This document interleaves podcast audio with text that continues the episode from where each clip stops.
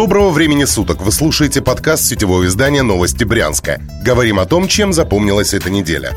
Под Брянском нашли деревню с крепостными. Брянский блогер Александр Коломейцев наткнулся на очередной скандал. По чьему-то совету он отправился в Почепский район, в деревню Кувшиново. Там его встретили шлагбаум и пьяный охранник. Он сбивчивым голосом рассказал Коломейцеву, что деревню купили вместе с людьми. Блогер уверяет, что владельцем населенного пункта является ректор первого меда Петр Глыбочка. Видеозапись размещена на канале Коломейцева на YouTube.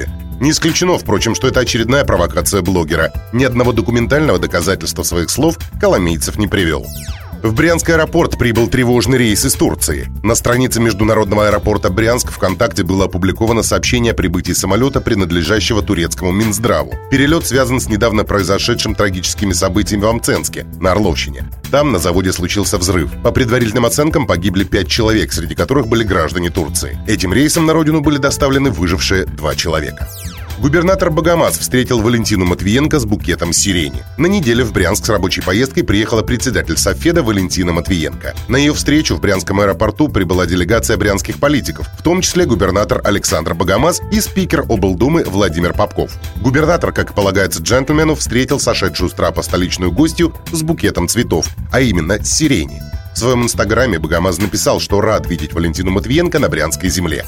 В Брянске на станции с рельсов сошел вагон поезда. ЧП случилось во время маневрирования. Пассажиров в вагоне не было, но из-за инцидента были задержаны другие поезда. МЖД и прокуратура проводят проверку инцидента.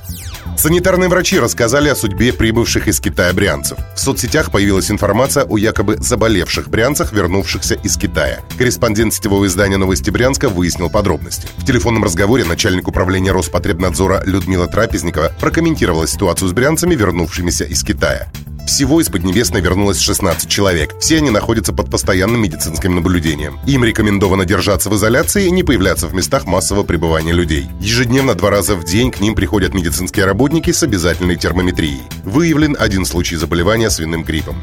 Человек был госпитализирован, но уже выписан, рассказала Трапезникова. Подробнее об этих и других событиях читайте на сайте newsbryansk.ru. Вы слушали подкаст «Новостей Брянска». Будем жить, будут новости.